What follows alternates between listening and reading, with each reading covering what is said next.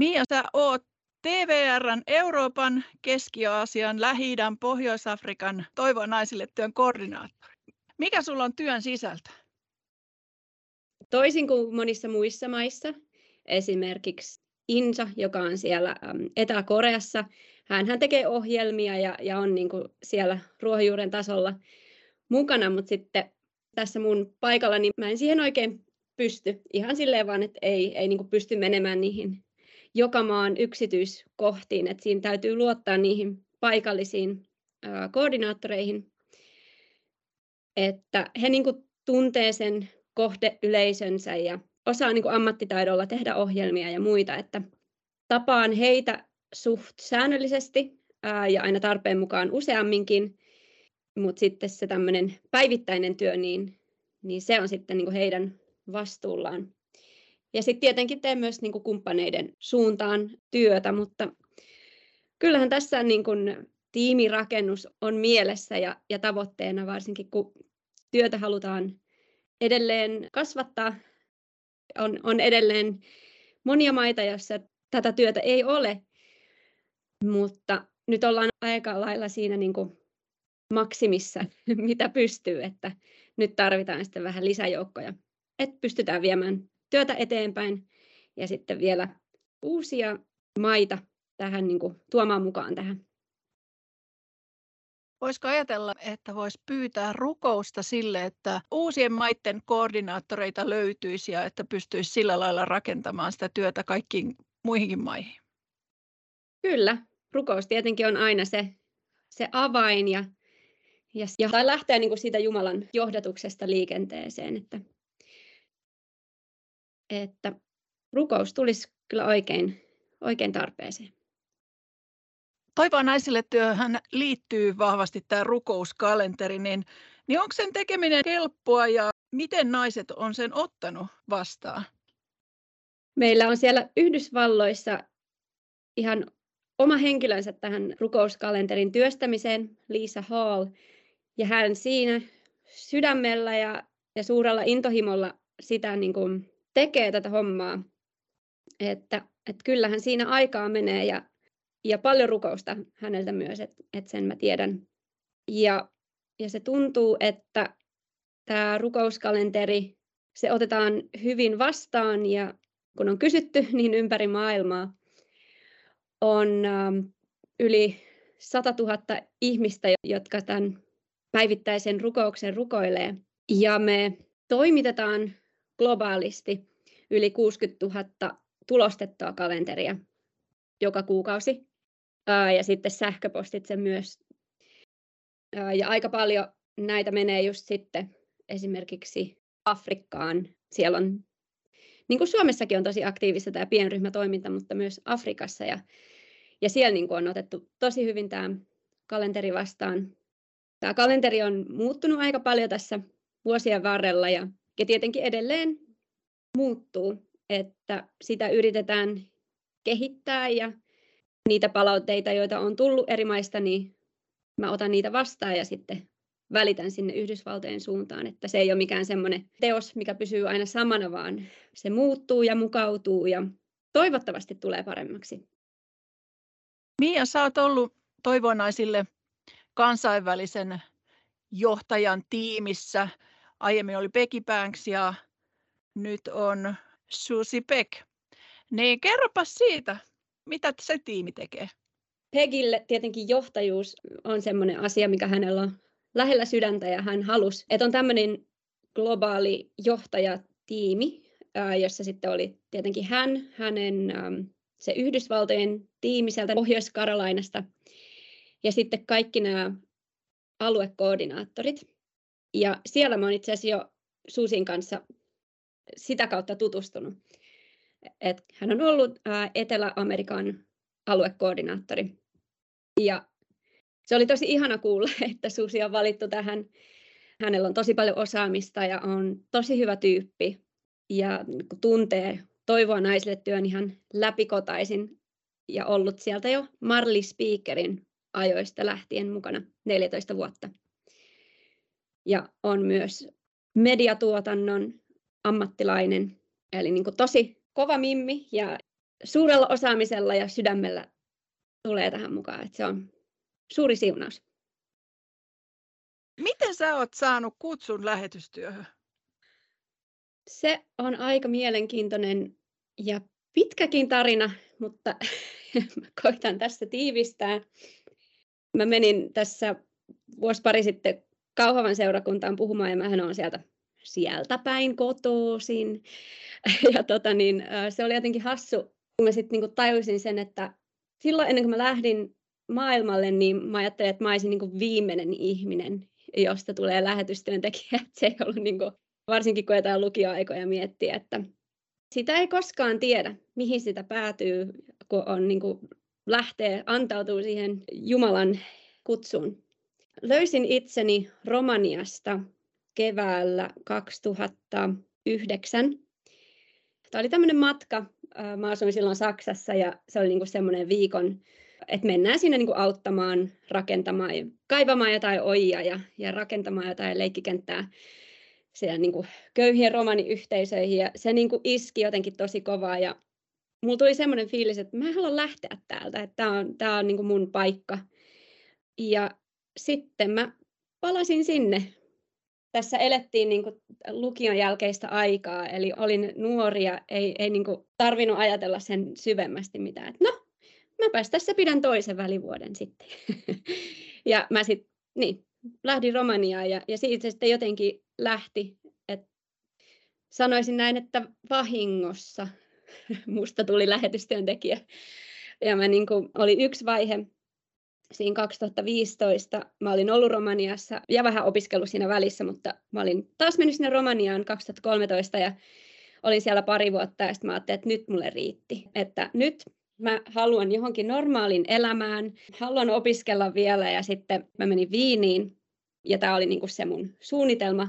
No, kuinka kävikään. Olin ollut Viinissä kuusi kuukautta ja sitten mä tutustuin nykyiseen aviomieheeni siellä ollessani ja hän oli muuttanut just kuukausi pari sitten Viiniin TVRn palvelukseen. En siinä vaiheessa tiennyt, mikä TVR on, mutta tutustuin siihen toimintaan ja ajattelin, että hei, tämähän on niin mielenkiintoista ja siellä sattui olemaan avoin sosiaalisen median tuottajan paikka ja mä sitten hain sitä ja sain ja, ja siitä se sitten jotenkin lähti. Ehkä kaikki ei tiedä, mikä se TVR on, niin osaatko lyhyesti kertoa, mikä on TVR? TVR on kansainvälinen mediajärjestö, medialähetysjärjestö, vähän niin kuin Sansa, mutta globaalisti. Eli niin kuin samantyyppistä työtä kuin Sansa, mutta TVR on siis yksi Sansan kumppaneista täällä maailmalla. Ja me tehdään tätä niin kuin mediasisältöä, mediatuotantoa, kristillistä sisältöä. Ja sillä halutaan viedä toivon sanomaa Jeesuksesta maailmaan. Mia, miten sä oot lähtenyt toivoa naisille työhön mukaan? No se tuli vähän tällä lailla, saisiko sanoa vahingossa. Omasta mielestä tuntuu vahingolta, mutta ehkä se ei Jumalalle ollutkaan niin vahinko. Mutta mä asuin Viinissä ja sitä kautta, niin kuin seurakunnan kautta, siellä oli muutama tyyppi, jotka oli TVRn lähetystyöntekijöitä, jotka, joista tuli mun kavereita ja, ja yhdestä niistä tuli mun aviomies. Mä sitten siellä Viinissä, kun asuttiin, niin lähdin tähän TVRn hommaan mukaan. Ensin mä olin äh, siinä niin kuin markkinointipuolella noin kolme vuotta. Ja silloinhan Eeva ja Jari Vähäsarja asuivat myös siellä Viinissä ja Eeva oli toivonaiselle työn koordinaattori. Ja mä aina niin kuin ihailin Eevaa ja ajattelin, että vitsi, tämä on, tämä on niin, niin hieno juttu, tämä toivoa naisille työ, että olisi niin kuin kiva olla siinä mukana. Mutta jotenkin se ajatus ei sit mennyt kuitenkaan pidemmälle siitä.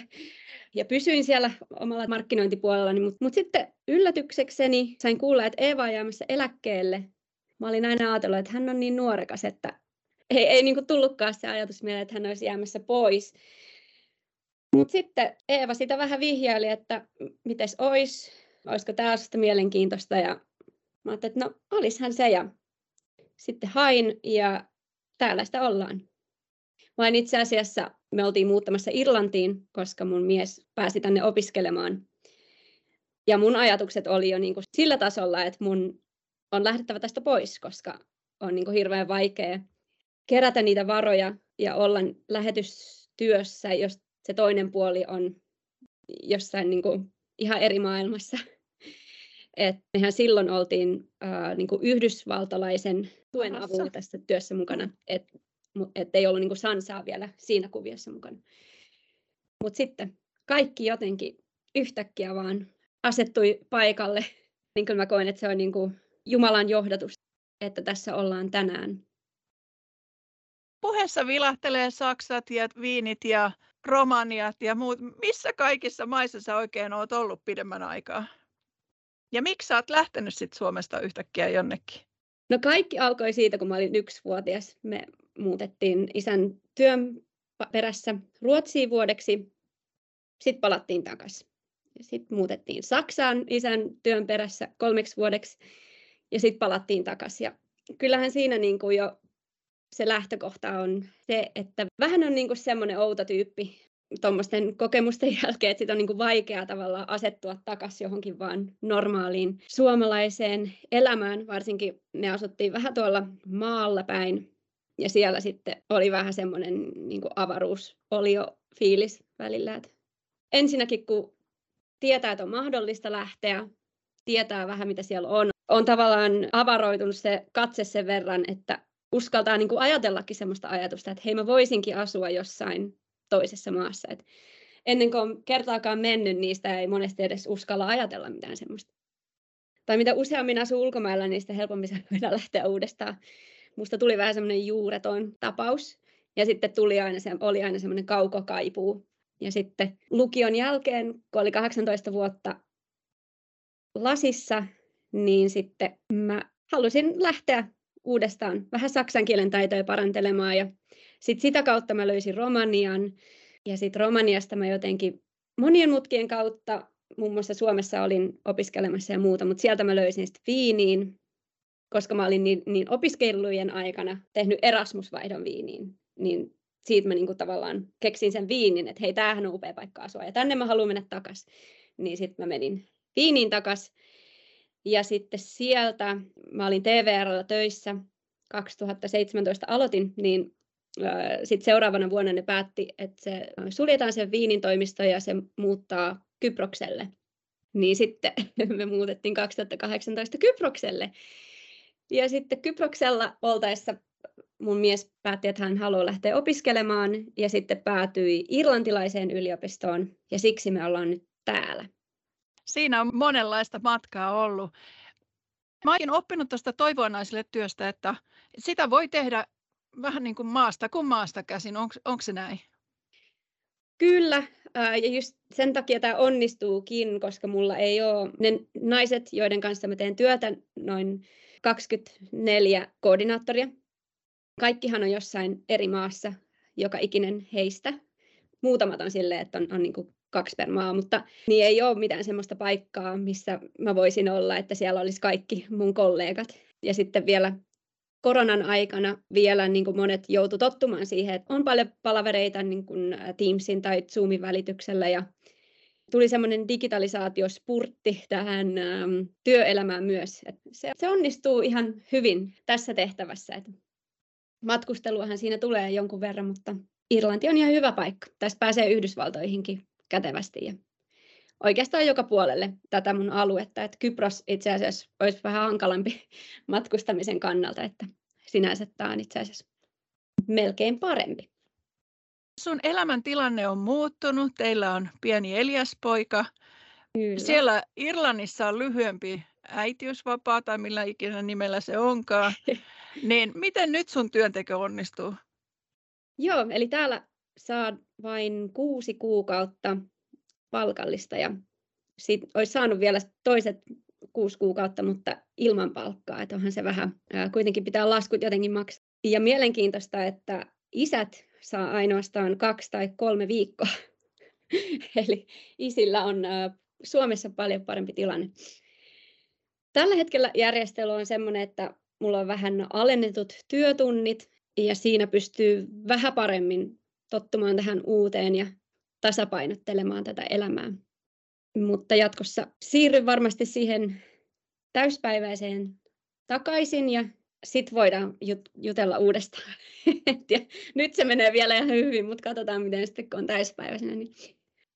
No vähän haluaisin vielä kysyä noista ohjelmista, mitä tehdään ympäri maailman. Ja, ja olen myös ymmärtänyt, että erilaisia tapaamisia ja konferensseja myös pidetään niin kuin ulkomailla, niin kerrotko vähän niistä? Tämä toivonaisille työ on siitä hieno, että se on semmoisessa hyvässä symbioosissa lähettäjät ja lähtevät. Että on semmoisia maita, jotka tukee toivonaisille työtä enemmänkin, että se on enemmän niiden rooli ää, ja rukoilee. Ja sitten semmoisia maita, joissa keskitytään enemmän siihen ohjelmatuotantoon ja tapahtumiin ja, ja näin. Se vähän riippuu maasta, että tavallaan kun se halu on, on tuottaa ohjelmia naisten sydänkielellä ja, ja sillä lailla, että se sopii siihen kulttuuriin hyvin, niin se ohjelma voi olla vähän erilainen, mutta, mutta se niin kuin pääperiaate on, että siinä on nämä kaksi osaa. On ähm, semmoinen niin kuin hengellinen osa ja sitten käytännön osa. Ja se niin kuin luo sen ohjelmakokonaisuuden. Ja sen lisäksi työtä pidetään paljon esillä, esimerkiksi sosiaalisessa mediassa ja ja sitten, niin kuin mainitsit, niin on näitä tapahtumia ja, ja konferensseja ja muuta. Juuri esimerkiksi viime kesänä oli Serbiassa konferenssi ja, ja se on sitten kiva, kun on tämmöisiä pieniä alueellisempia konferensseja. Esimerkiksi siihen tuli sitten Albaniasta ja Kroatiasta ja, ja näin. Et kun kaikki nämä koordinaattorit on vähän niin kuin sillä lailla eristyksissä siinä mielessä, että niin kuin ne johtaa sitä oman maan työtä, mutta sitten kiva, että konferensseissa päästään aina vähän yhteen ja, ja pystyy niin kuin näkemään muita ja kuulemaan, miltä se työ näyttää muissa maissa. Mia, miten sä haluaisit rohkaista kuuntelijoita tänään? No aina kun mä oon lähiseurakunnassa puhumassa, niin mä koitan painottaa sitä, miten tärkeitä paikallisseurakunnat on ja se työ, mitä siellä tapahtuu. Ja sitä lähetystyöntekijänä on monesti niin kuin valokeilassa, mutta mä en mitenkään ole se tärkein osa tässä tai ainut osa, vaan se on enemmän niin kuin semmoinen linkki, ketju, jossa jokainen osa, jokainen ihminen, joka on osa lähetystietä on tärkeä ja se lähtee ihan sieltä paikallisesta toiminnasta, joten lähtevät on tärkeitä, mutta myös lähettäjät on tärkeitä, joten haluan siitä olla kiitollinen ja kaikille kuulijoille, jotka haluaa oppia enemmän Jumalan sanasta näiden ohjelmien kautta ja, ja sitten olla myöskin lähettämässä ihmisiä tänne maailmalle. Pienilläkin teoilla on suuri merkitys.